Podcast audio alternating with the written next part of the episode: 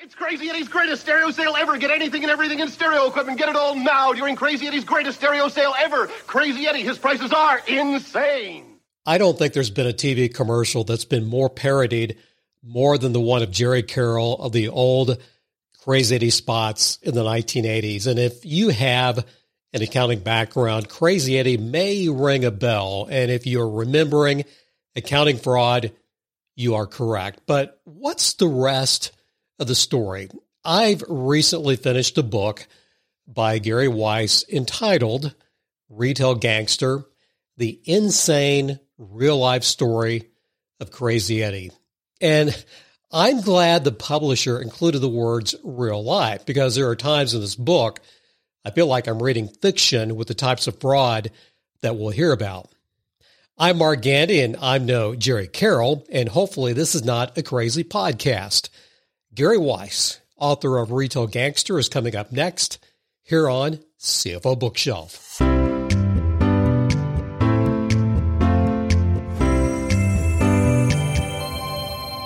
When I hit record, when I started my interview with Gary Weiss, I didn't even ask a question. I just said, Gary, this is the most bizarre business story I have ever read.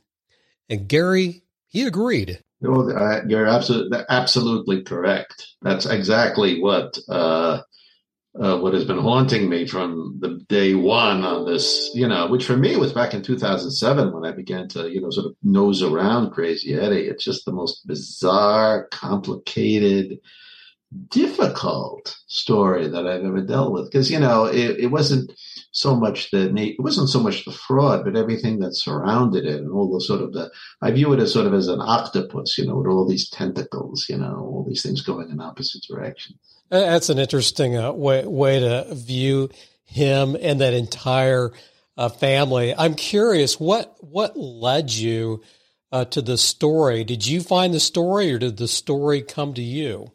The story we sort of found each other, kind of. The story and myself found each other. Originally, I um, uh, it, it really goes back to around 2006, 2007 when I was keeping a blog, and one day, oh, I still have the blog. I mean, it's still up, but I don't keep it actively.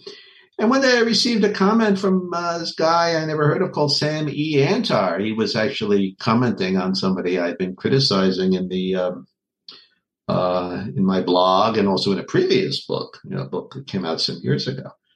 Um, so I got to know Sam, and um, you know, I you know, became interested in Crazy Eddie through Sam, Sammy Antar. You know, there are a bunch of Sam. Sammy Antar was Eddie Antar's nephew, I should say, nephew, nephew. I'm sorry, it was his cousin. He was his first cousin. Um, he's sort of his kid cousin, and he was the uh, financial mastermind of the Crazy Eddie fraud. And we're going to get into Sammy in a bit. In a bit, mm-hmm. I have a feeling he will be listening, so I want to give him a shout out. Uh, I got to. How do I want to say this? I want to give him a shout out because I respect him, mm-hmm. not because of what happened during the Crazy Eddie days. After Crazy Eddie, so I am a fan of his. I've watched two or three of his uh, not seminars, but uh, talks uh, mm. for accountants. So I, I, just want to give him a thumbs up and, and, and a quick shout out. I, so he was very, very helpful in, in this book, right? Oh, yes. Yes. He was uh, very helpful in terms of guiding me through the very through the through the labyrinth of the Antar family, and also sharing with me his own personal file, much of the public record, pointing me in the right direction. So yes, he was very helpful. And before we move on and get into the book, mm-hmm. I did a quick search. Again, you'll hear me say this a lot. The mm-hmm. book was great. Uh, the book was absorbing. It was engaging. It's like I did not want to put it down. No, thank you. But I was looking. Has there been a movie made about this? And I've read where I've read where it looked like there was going to be a movie or is going to be a movie, but I can't tell where it's been.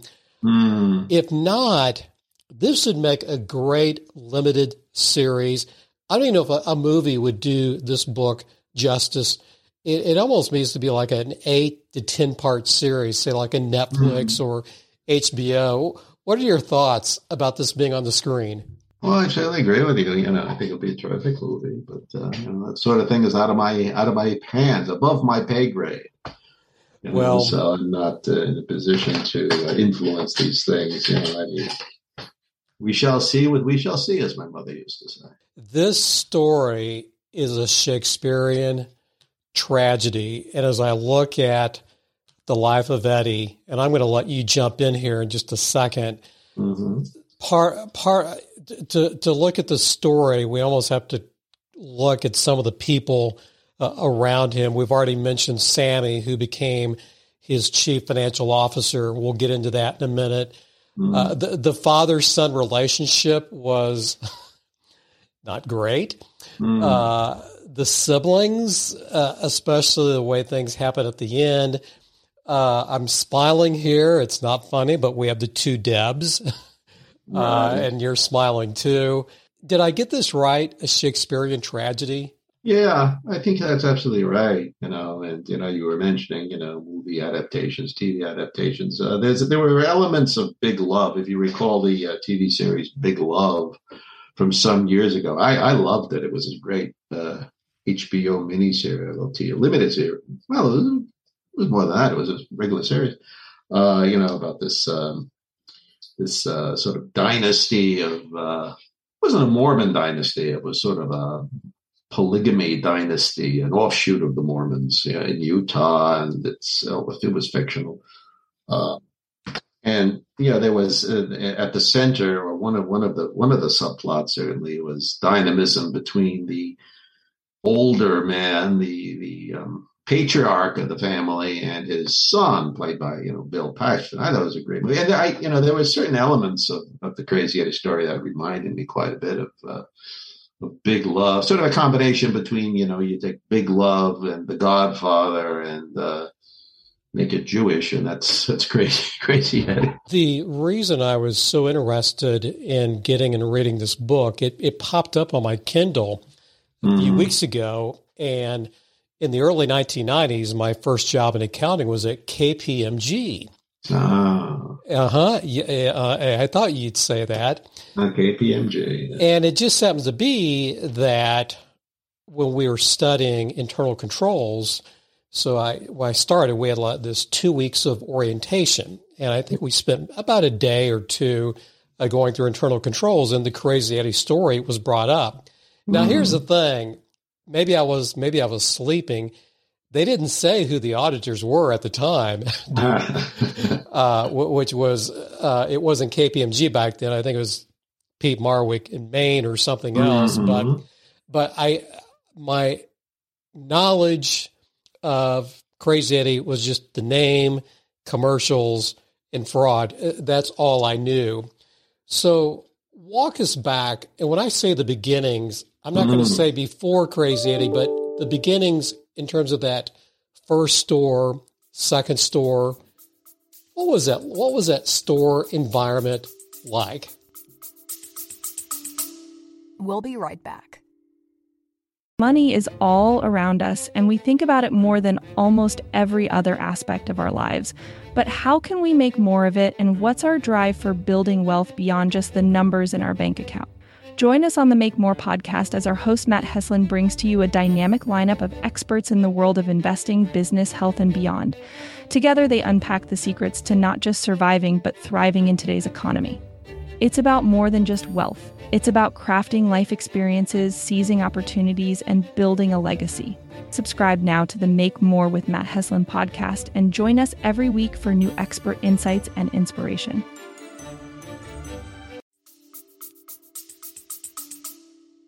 Well, the initial story, I mean, I, you know, when you say, you know, the beginning, of course, you could trace it back to, you know, to Syria, where the family, where the Antar family came from. Um, but in terms of the beginning of Crazy Eddie, the beginning of Crazy Eddie was in Brooklyn. It was on um, it was on Kings Highway in Brooklyn. That's a street that it's an east-west street. It goes through Brooklyn. It goes from the poor neighborhoods in Brownsville in East New York, and it goes all the way over to the to New York Bay, and it's a mainly a middle class street. It's a shopping district for much of its length. And Eddie was his he was set up in business in an electronics store right smack in the middle of Kings Highway, uh, right near where it intersected with Coney Island Avenue. It was a very conventional middle class, sort of lower middle class neighborhood, and it, you know, it, it it, it, you know, the, the idea was to set in set up Eddie with uh, his father Sam M. Antar set him up, the patriarch of the family, set up Eddie, his oldest acknowledged son. There was another son, but we won't get into that. So the idea was to set up Eddie in business because that's what tradition required among the Syrian Jewish community setting up Eddie in business. Eddie had gotten his his his uh, early training actually on Times Square in uh, tourist uh, tourist traps, luring in tourists and selling them grossly overpriced cameras and binoculars and all that other stuff. so Eddie was trained in ripping off customers. So he brought that skill to his new store, but he couldn't very well make money doing it, not on Kingsway Highway, because the clientele was just too smart. You know, they weren't tourists. You know, they were they were you know they were street savvy people. They weren't gonna they weren't they weren't gonna buy any any of it. You know, they weren't gonna pay triple uh, you know retail price for a, a, camera that kind of thing and he had had problems therefore you know it, it, the store was not a raging success so uh, he started to get into discounting. And the, the, whole ethos of Eddie's discounting, well, first of all, you know, he, as I mentioned, he learned how to how to rip off customers on uh, on Times Square. So he just walked into a into his initial store, and you know, the whole idea was, and you know, and then you were in a real unusual sort of environment for New York City's store. It was almost like a Middle Eastern souk to a certain extent. You know, you grab the customer almost physically and, and really ram the product down his throat. But in order to, for this to be uh, a acceptable method of doing, in order to make money, really, Eddie needed to draw in customers from uh, outside the neighborhood. But before he was able to figure out how to do that, he established a sort of a a, a culture, a real hard sell culture at his Crazy Eddie store in um, in Kings Highway. It wasn't successful, but it it was it was a very it wasn't successful though because he couldn't he couldn't sell merchandise at a cheap enough price to satisfy his uh, his the, the, the customer base that he had over there on Kings Highway. But he learned on in Times Square, and he applied to Kings Highway, you know, the ethos of the hard sell, of selling customers um, merchandise, you know, not letting them leave the store without selling them something. And that was sort of the key. And that was sort of the sort of the basis of his uh, of his sales technique. But that was just the very beginning. He he he, he took off from there. And just to get the timeline down, I believe the first store I hope I got my notes right, 1969. And then I think store number two and thereafter around 1973. I can imagine Crazy Eddie uh, doing some type of core values training uh, at some other organization. It would be skimming. Yeah. and, and, I'm going to let you tell us what skimming we're talking about insurance fraud, mm-hmm. uh, lunching and and of course you mentioned some of the hardcore techniques. So really i would say one of the ways that they figured out how to make money uh, in, in in in this business was skimming. What what what were they tell us about skimming. Well yeah skimming was a part of crazy eddie from before it was called crazy eddie when it was called sights and sounds when it was called ers you know, it's a skimming of profits you have to keep in mind. Not skimming of revenue so much as skimming right. of profits. Any money you made would go into the ceiling, it would go uh, into the radiator, it might go abroad to a, an account in Israel.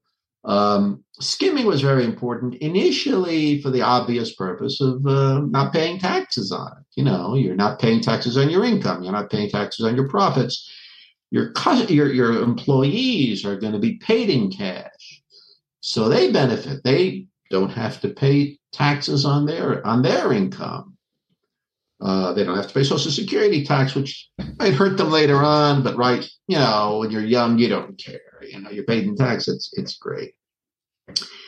Skimming was was was very very important to Crazy Eddie later on because skimming was used to it, it was used initially and, and, just taking it step by step you know as i say you're you're, you're skimming you're um, you're taking money out of your cash register you're not paying the uh, you know you're not paying the uh, you're not you're, you're not paying taxes on it skimming also meant that um, you had a repository of cash, and this cash was sitting somewhere. It was sitting in a, safe deposit box. It was sitting in your ceiling, and behind ceiling panels. It was sitting in Israel. This was a lot of cash, kind of a slush fund, which could later be used to perpetrate fraud. So we won't we won't get into that right now. But the other things that you mentioned were beginning very early: tax fraud. Now, in addition to not paying taxes because you're taking money out of the business in cash, you're collecting from your customers sales tax.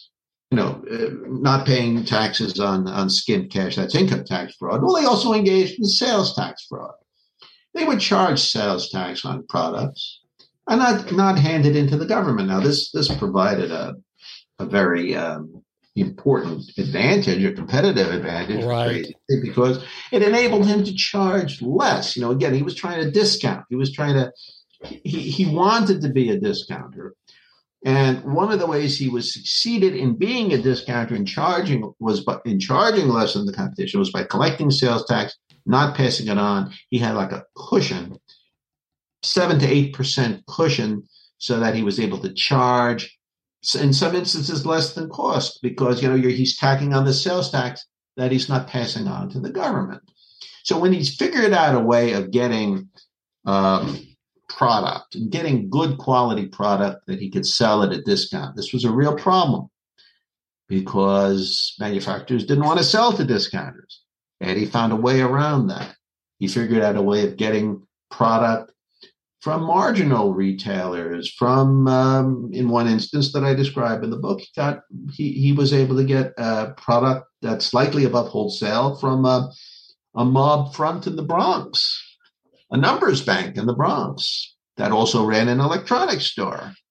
You know, a, a legitimate electronics store, apparently a legitimately run electronics store. He, he, he, how he hooked up with these guys, I, I really don't know, but he was able to get merchandise from those guys at slightly above wholesale, and he was able to sell it at a really good price because he collected sales tax that he didn't give to the government. And that was kind of the basis. That's sort of like the launching pad of the Crazy Eddie fraud. And he also had these other other aspects, other things that he did that were not quite kosher, shall we say, not illegal, such as um, insurance fraud, which we can get into now if you like. Insurance fraud was was committed throughout the history of Crazy Eddie, from beginning to the very, very end before uh, they were taken over. Um, filed claims. They would spike claims. They had a burglary, they had a flood, perhaps, and they exaggerated the claims. They exaggerated these claims through some what I found to be very humorous and entertaining ways. I've I've heard this question asked of you before, and I want to kind of just hit pause on the book just for a second. And if you're not comfortable answering this question, I completely understand and respect it. But based on everything I've just heard about Crazy Eddie, Eddie mm-hmm. and his family, because I think his family was uh, involved, involved. Uh, all the employees. I think a lot of the employees at the early years of, of the organization, many family members, extended family members. Question I have is could Eddie have been successful playing by the rules? I think he would have. I think the numbers indicate because he did actually eventually go public. He had to come out with numbers, and we sort of know. I think the the public record indicates that he would not have been terribly successful. He might have broken even, uh, he might have been able to stay in business, but he wouldn't have been as wildly successful as he was stealing right. and committing fraud. uh, it just wouldn't wouldn't have been possible. You know, he might have been able to get really great advertising. You know, even if he wasn't all that profitable. You know, he had he's mainly known nowadays, of course, for this, this the Jerry Carroll ads. You know, our prices are insane. This is this is how he got into the culture was through this advertising. But he couldn't have stayed in business very long. He wasn't really making money. He wasn't legitimately making money. So how it depends on how you define success. He might have been a marketing phenomenon briefly. He might have kept his stores open for a while, but he he he couldn't have done that well. Speaking of the commercials, there may be no commercial that's been more parodied by other uh, by other people, uh, by other shows than the Crazy Eddie commercials. And by the way, you're writing about this. You gave us the background. Uh, you gave some history.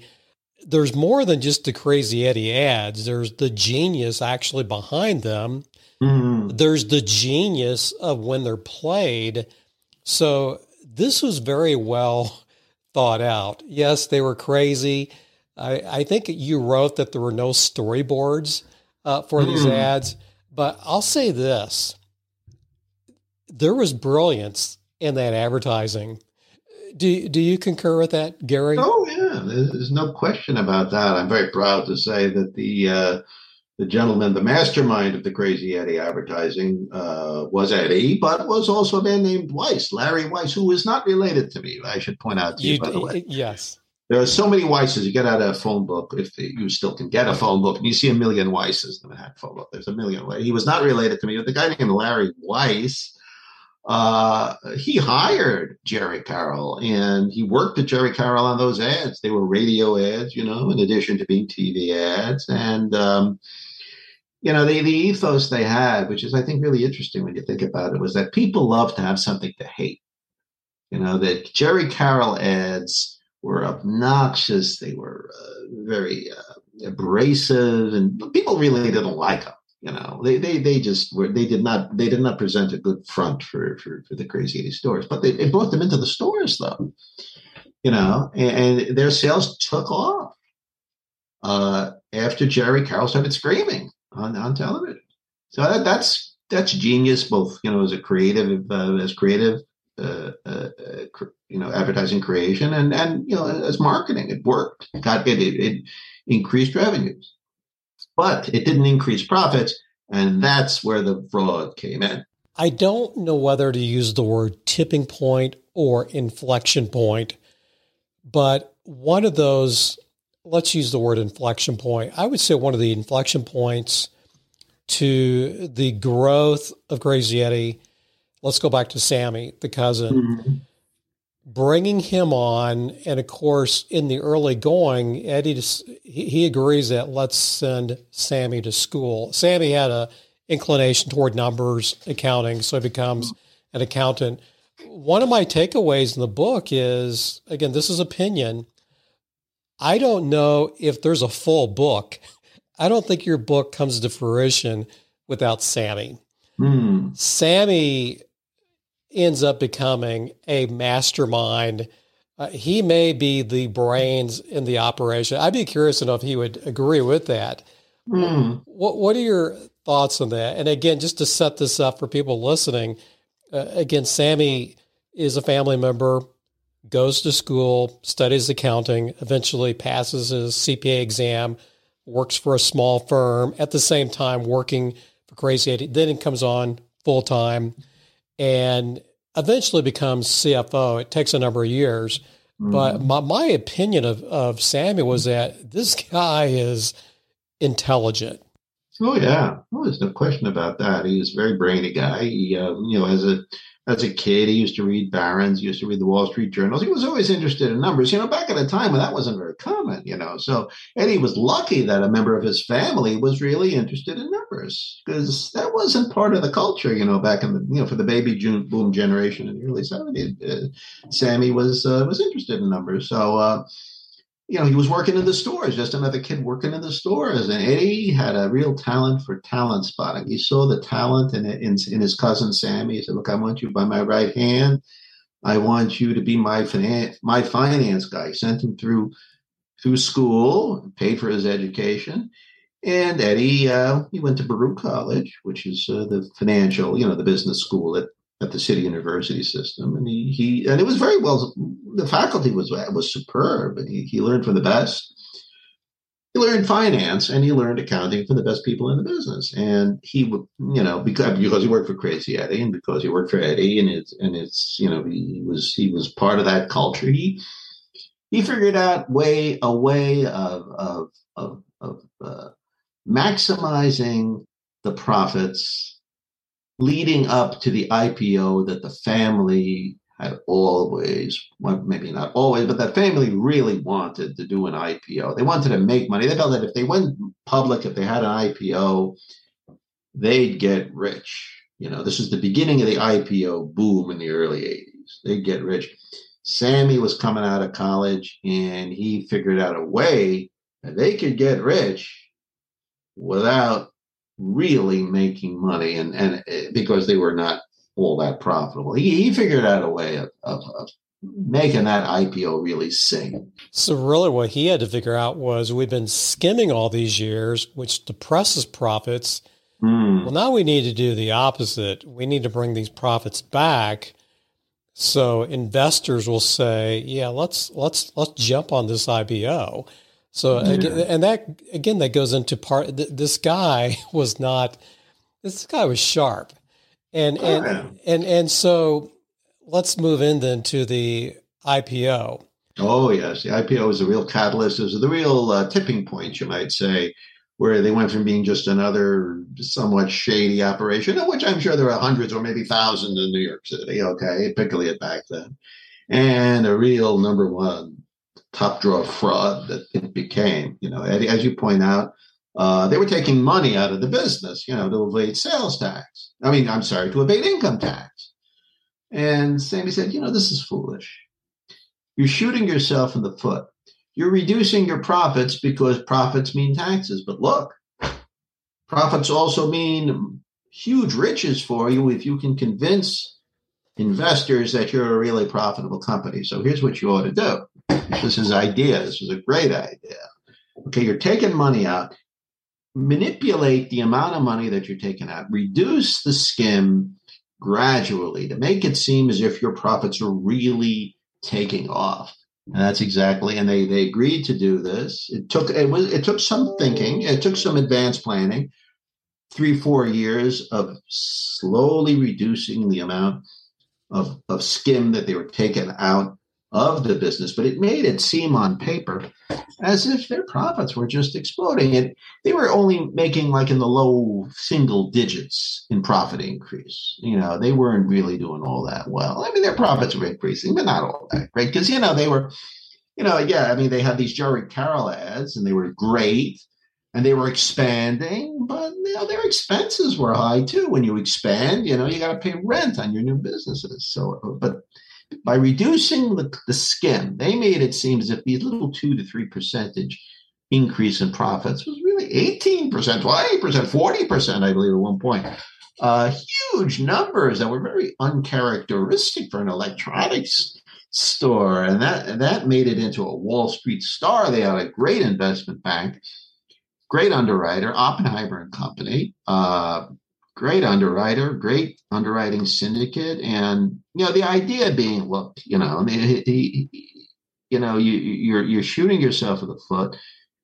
Don't underpay your taxes. If necessary, overpay your taxes because you're going to be you meeting Eddie and his father. Okay, are you you guys are going to be the big invest, you're going to be the biggest shareholders in this company, and your stock price is going to just go through the roof. And that's exactly what happened. There's a section in the book, and I remember this columnist's name. I used to read uh, Barron's at one point, not mm-hmm. because mm. not because I'm some brainiac, but it was cheaper to read Barron's than get a subscription to the Wall Street Journal. And I remember the name. Is it Sam Abelson? Uh, is that Alan Abelson? Alan, thank you. I remember that name, and there was someone on the staff that came in and analyzed the numbers, some of the uh, the paperwork. This thing's going to blow up on them. And I think there was a story it definitely wasn't positive, but it eventually the story went away. And I was thinking at that point, hey, they're they're going to find something out. Is there an end to the story? How come they didn't keep digging, or do you remember, or did you did your research lead you further? I used to work at Barron's actually. In fact, I was at Barron's uh, when uh, this story was published. I just started there. You know, it was uh, you know it was a very you know investment oriented publication. And Alan Abels, you know, he loved negative stories, unlike a lot of investment publications. Certainly at the time, he liked he liked negative stories. And you know, here you had this he had this IPO prospectus, and it was filled with all these red herrings. That is to say, red flags, not red herrings, red flags. A lot of nepotism, a lot of self dealing. The numbers were really good. And there was no way of looking at those numbers and saying, hey, this is fraud. No, you couldn't do that. But there was a lot of oddness, a lot of oddities in that in that prospectus, in the Crazy Eddie prospectus. Self dealing. It was run as a family business, and look, you know, um, they couldn't lie about everything. You know, they lied about their profits, but they they couldn't. They had to they had to disclose certain things that did not make them look all that great. They were running a medical school, for instance. Eddie was running a medical school down in the Caribbean, which was a big fat failure. And he had to disclose that because he had loaned money from Crazy Eddie down to that failing medical school. That medical school was itself a little mini fiasco and of its of its own right. You know, imagine. I mean, imagine this this guy who had uh, was a high school dropout, mind you, running a medical school. What is he doing running a medical school? But he, know, but he correctly he correctly uh, gauged the market for um, you know for medical schools. He realized you know that there was a shortage of medical schools, but there's an oversupply of kids who want to become doctors, and not all of them have the grades. Well, you can go down to the Caribbean and go to this medical school, which would, took pretty much anybody, and giving them some kind of education and, and um, medical education. But uh, you know, it didn't work out. He, you know, it was a big sort of a big flim flam. He didn't capitalize it correctly, and it collapsed. But that was in the prospectus. Okay, it didn't look good a lot of self dealing, a lot of salaries paid to family members for no good reason. That was in the prospectus. So there was a lot of smoke, but it wasn't. It was very hard, I think, uh, for for Barron's or any financial publication really to find a fire in addition to the smoke, because when you're dealing with a with a with, with, with a with a company's prospectus, when you're looking looking at financial statements, fraud uh, doesn't just reach out of the financial statements and grab you by the throat. You know, it, it, there's no way, there was no way of knowing looking at that prospectus that fraud was being committed. It just, there just wasn't. I mean, it, the, the, numbers look, look really great. And, uh, you know, the writer of the, uh, the article correctly, um, correctly uh, concluded that it would be very, very difficult to sustain those uh, numbers. And so it was a negative piece. I mean, they didn't it didn't allege fraud. It didn't get to the heart of the matter, but it you know it was it was a really pretty good piece given what they had, given their inability to really find out what was going on. You know, you couldn't really find out what was going on until people started talking within the company. My God, that wasn't going to happen for another uh, another 10, 20, 15 years, more longer but it was still a negative piece, and it it it, it hit the it hit them badly. Uh, they had to cut the price of the uh, of the IPO, but they still went public. The key to making these numbers work post IPO, inflating inventory. Mm-hmm. And of course, I'm reading is like, when is this thing going to become a house of cards? What allowed this fraud to keep going? Because again, I'm old, and yes, yes, to people who who are my kids' age, yes, we did have public accountants, we did have audits back in the 1970s and 80s.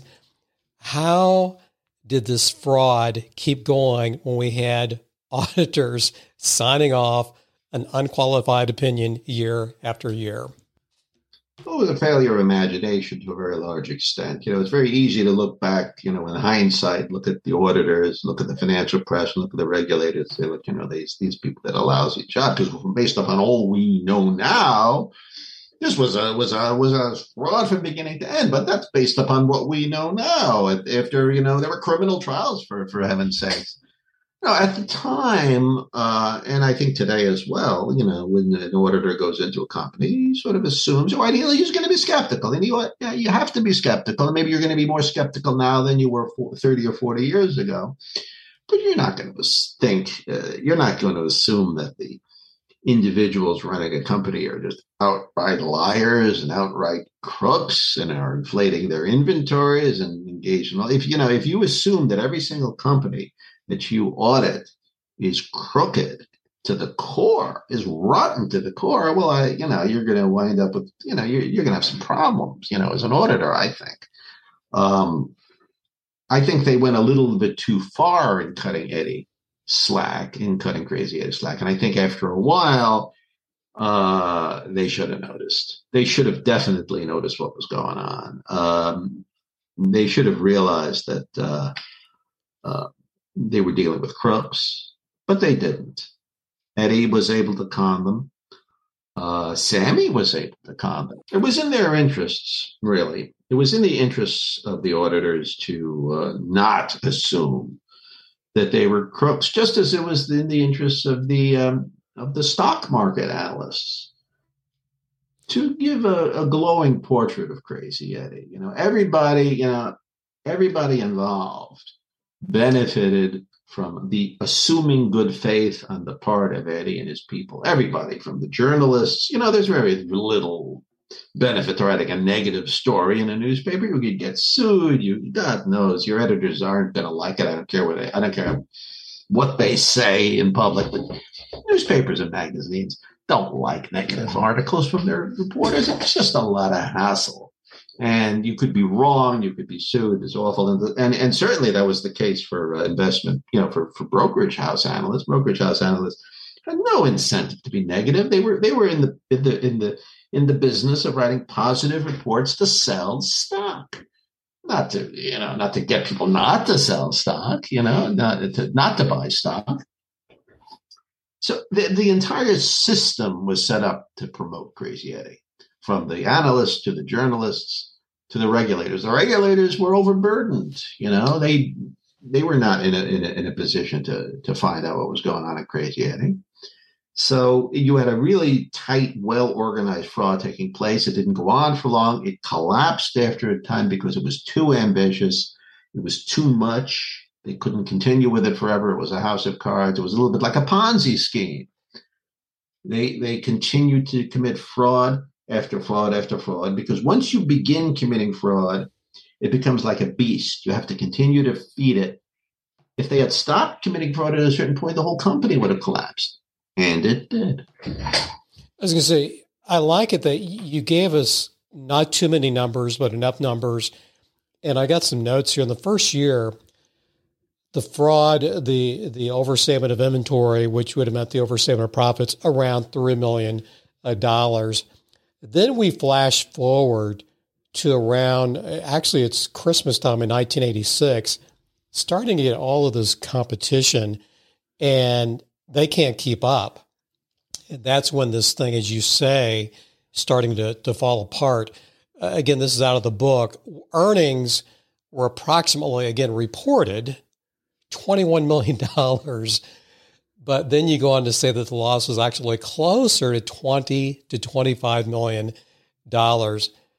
Again, th- this this was a company that in quicksand and no way to get out. So the the key is, and I'm not for, I don't remember whose idea it was, if it was Sammy's or even maybe Sammy's father, but maybe you need to take this thing private or someone's going to find out. So the stock price starts going lower and lower. And I believe they make a an offer for seven dollars a share.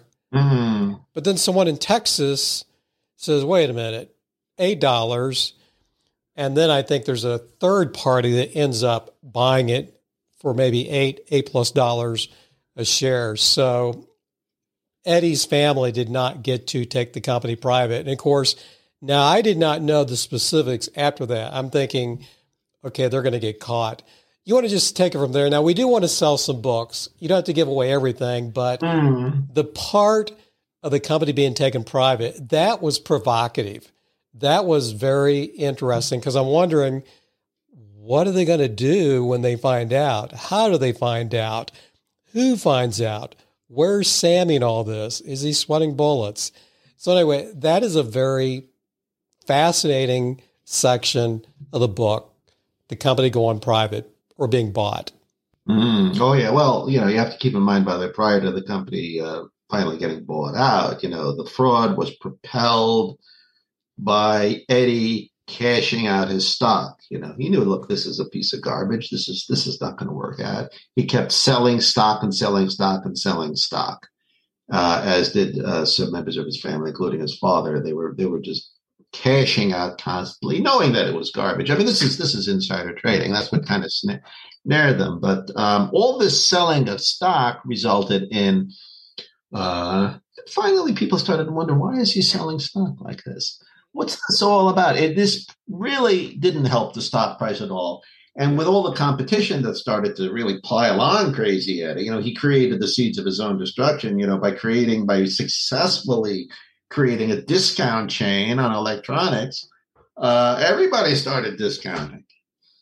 So he got competition, lots of competition. Meanwhile, he's selling stock and he's and he's got competition. The combination of those two destroyed the stock price. Now, when the stock price went down, it attracted people wanting to buy out the company because you see, when they went public, it didn't dawn on them that when you go public, anybody can just come in and accumulate your stock, take over the company, throw you out, and after they throw you out, my gosh, they're going to find out what's going on in this company because it'll be their company. And they're going to see that this company is a piece of garbage. And that's exactly what happened. My gosh. What do you know? That's exactly what happened. First, there was, as you mentioned, there was this fellow who, um, this, this, this, the first, first guy, you know, a lot of people were smelling, sniffing around the company. But the guy who really decided to take the bull by the horns, buy the company was this fellow, Elias Zinn out of Texas, young fella, very much like Eddie in many respects, you know, colorful, interesting fella. And I'm gonna I'm gonna take over this company, you know. And he, things kind of didn't, you know, Eddie threw up roadblocks and nothing really worked. So then this this other guy came in from California, really, really sharp customer came in from from from, Cali- from California and joined Elias Zinn in buying out the company.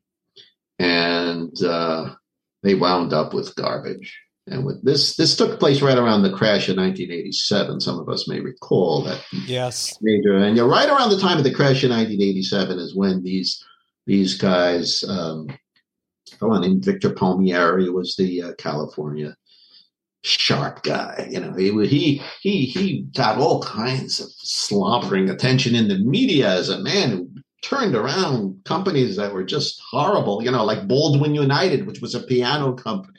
You know, who the hell buys a piano nowadays? And they try to rescue themselves by going into insurance, you know, and he grabbed that company and he squeezed it for profits. And oh my God, what a, what a genius. You know, you should read the, read the, so he took over Crazy Eddie in, in collaboration with Elias. And, and then they realized, oh my God, sure enough, this company is is just is is in is is inflated. The, the main the first thing they they noticed about the company was that its its inventories weren't anywhere near what they expected because they've been systematically inflated. And well, it was just downhill from there. You know, as soon as they became aware of this, uh, before you knew it, the feds woke up and there was a um, not just an SEC investigation, a serious SEC investigation for the first time. There was a criminal investigation, and it was all over for Eddie Antar. By then, he had already fled to Israel. He had he had absconded with his money uh, and fled to Israel, which is you know um, he was hoping. Uh, those of us with long memories will recall a man named Meyer Lansky, who was a who was a gangster from the 1930s. He fled to Israel in the early 70s and a major gangster. And uh, uh, Eddie hoped that, you know, and they eventually forced Lansky to return to the U.S., but Eddie was hoping, you know, I'll I'll I'll beat Lansky at his own game. I'll I'll go to Israel and they'll protect me. But they didn't. And he had to get back. He he had to he had to return to Israel. He had to return to the United States. Now that's a whole story in itself. Why did he? Why did the Israelis disown him? Because Eddie decided to become a citizen. He was also going to make good. He he also created aliases to in order to to engage in illegal banking. He, he one of his aliases into a citizen, and the Israelis didn't like that. They didn't want a phony person to become a citizen of Israel. So uh, they tried desperately to get rid of him, and eventually they did. And again, Sammy had a lot to do with that. Turned a huge 360 again in the book, and we'll oh, let, yeah. we'll let the readers uh, read that part. I have an un- another unfair question for you. Let me give you uh, some of the background to it. I've interviewed uh, Aaron Bean, uh, Aaron Beam, and he is a the former CFO for Health South. Mm-hmm. And he went to prison for about three or four months for uh, fraudulent financial statement reporting. Oddly, he was not the CFO at the time uh, when all this unraveled in the press, but he was part of it. And so he ended up uh, serving time in prison. Uh, he is now a very gifted, extremely gifted public speaker. He's written a book. He's been on the show twice and I consider him a, a friend. I asked him a question. He's written a book about ethics, and his answer was good. And I wish we could have spent more time on it. He's a believer in teaching ethics. But my opinion about ethics teaching is that if you're a bad seed to begin with, ethics teaching and education it is worthless. Was oh, Eddie could could any ethics class had ever caused Eddie to go down a different path? I already have an opinion. Oh, I don't think there's any possibility of that. You know, I mean, come off it now. Uh, I mean, keep in mind, you know, with Sammy Antar, you know, as as you point out, you know, Sammy Antar, we haven't really talked about Sammy Antar. He was the financial brains behind all of the frauds up to until he flipped and became a federal witness. Uh, when he was at Baruch College, he was a student of one of the most ethical, yes, finest accounting people. I, who I personally met. I did an article on him in Barron's. Wonderful man, uh, Abe Briloff. Briloff the epitome of ethics and accounting, and, and he taught very popular classes at Baruch on, on accounting. They were required classes and they were electric classes, and there were hundreds of people would gather and listen to this man. He not only taught ethics, he lived ethics. This man, you couldn't get a better teacher on, on accounting ethics, even though that wasn't the subject of his class. Nevertheless, he taught about how accounting should be, how accounting ought to be uh, ethical, looking out for the investor and for the customer, not looking out for the for the personal interests of the of the. Uh, uh, and it, uh, he was just a fabulous individual. And Sam E. Antar was his student. I didn't turn Sam E. Antar into a into a into an ethical guy. Exactly. Uh, that that ship had sailed by the time he went to Baruch. So I would say no. Uh, there's the slightest possibility that an ethics class would help. Uh, I don't see how it helped at all. Uh, could help anybody really. And I think that's just instruction of maybe rethinking how ethics are taught at any level or in any environment. It's almost like ethics is for the people who are already ethical or maybe maybe on the bubble. Uh, it's like okay, if you get caught, here's what's going to happen. But again, well, I, I, think it's okay. It's okay to teach ethics. Look, don't get me wrong. You should definitely teach ethics, and you should really, really drum it into the kids' heads. But honestly, uh, I don't see it really doing very much good. But you ought to try. You should definitely try. Try. Maybe you'll save one accountant from himself. You'll save one CPA. Maybe the way I should word my opinion is that when we teach it, we may not get the desired outcomes uh, that, that, that we want. Yeah.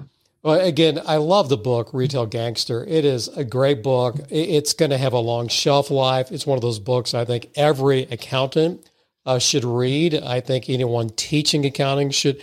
Uh, I think people who love business history. Uh, it's a, and plus, if you just want a, an interesting book to read, it's a great narrative nonfiction. So just just a just a kudos uh, for your your writing and and giving us this book. I do. Well, thank you, Mark. I appreciate it very much. I, I ask this question to everybody that I interview, and I'm going to do the same thing with you.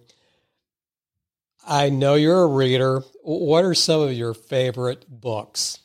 Well, I'm um, I, am a, a, great fan of Gerald Posner, uh, who I, I'm pleased to say actually gave a blurb for my book. I was one of the great thrills of my life. Gerald Posner is one of the great nonfiction writers on subjects relating to corporate malfeasance and and you know he just did this book for him a fabulous book but he's done books on the kennedy assassination you know he'll he'll he'll attack these conspiracy theories which are like poison and he'll get to the heart of the matter so he wrote a fabulous book on john on the jfk assassination called case closed and he wrote a book called killing the dream on the uh, Martin Luther King assassination. So I'm, I'm a great fan of, of Gerald, Gerald Posner. I'm also a great fan of uh, uh, Ben Macintyre, the British uh, the British writer um, who just came out with a wonderful book on Colditz Castle. If you're uh, if you're a World War II buff as I am.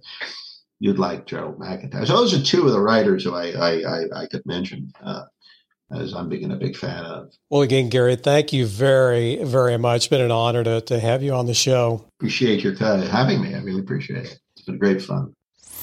You are listening to CFO Bookshelf lifelong learning for financial leaders. And now back to our host, Mark Gandy.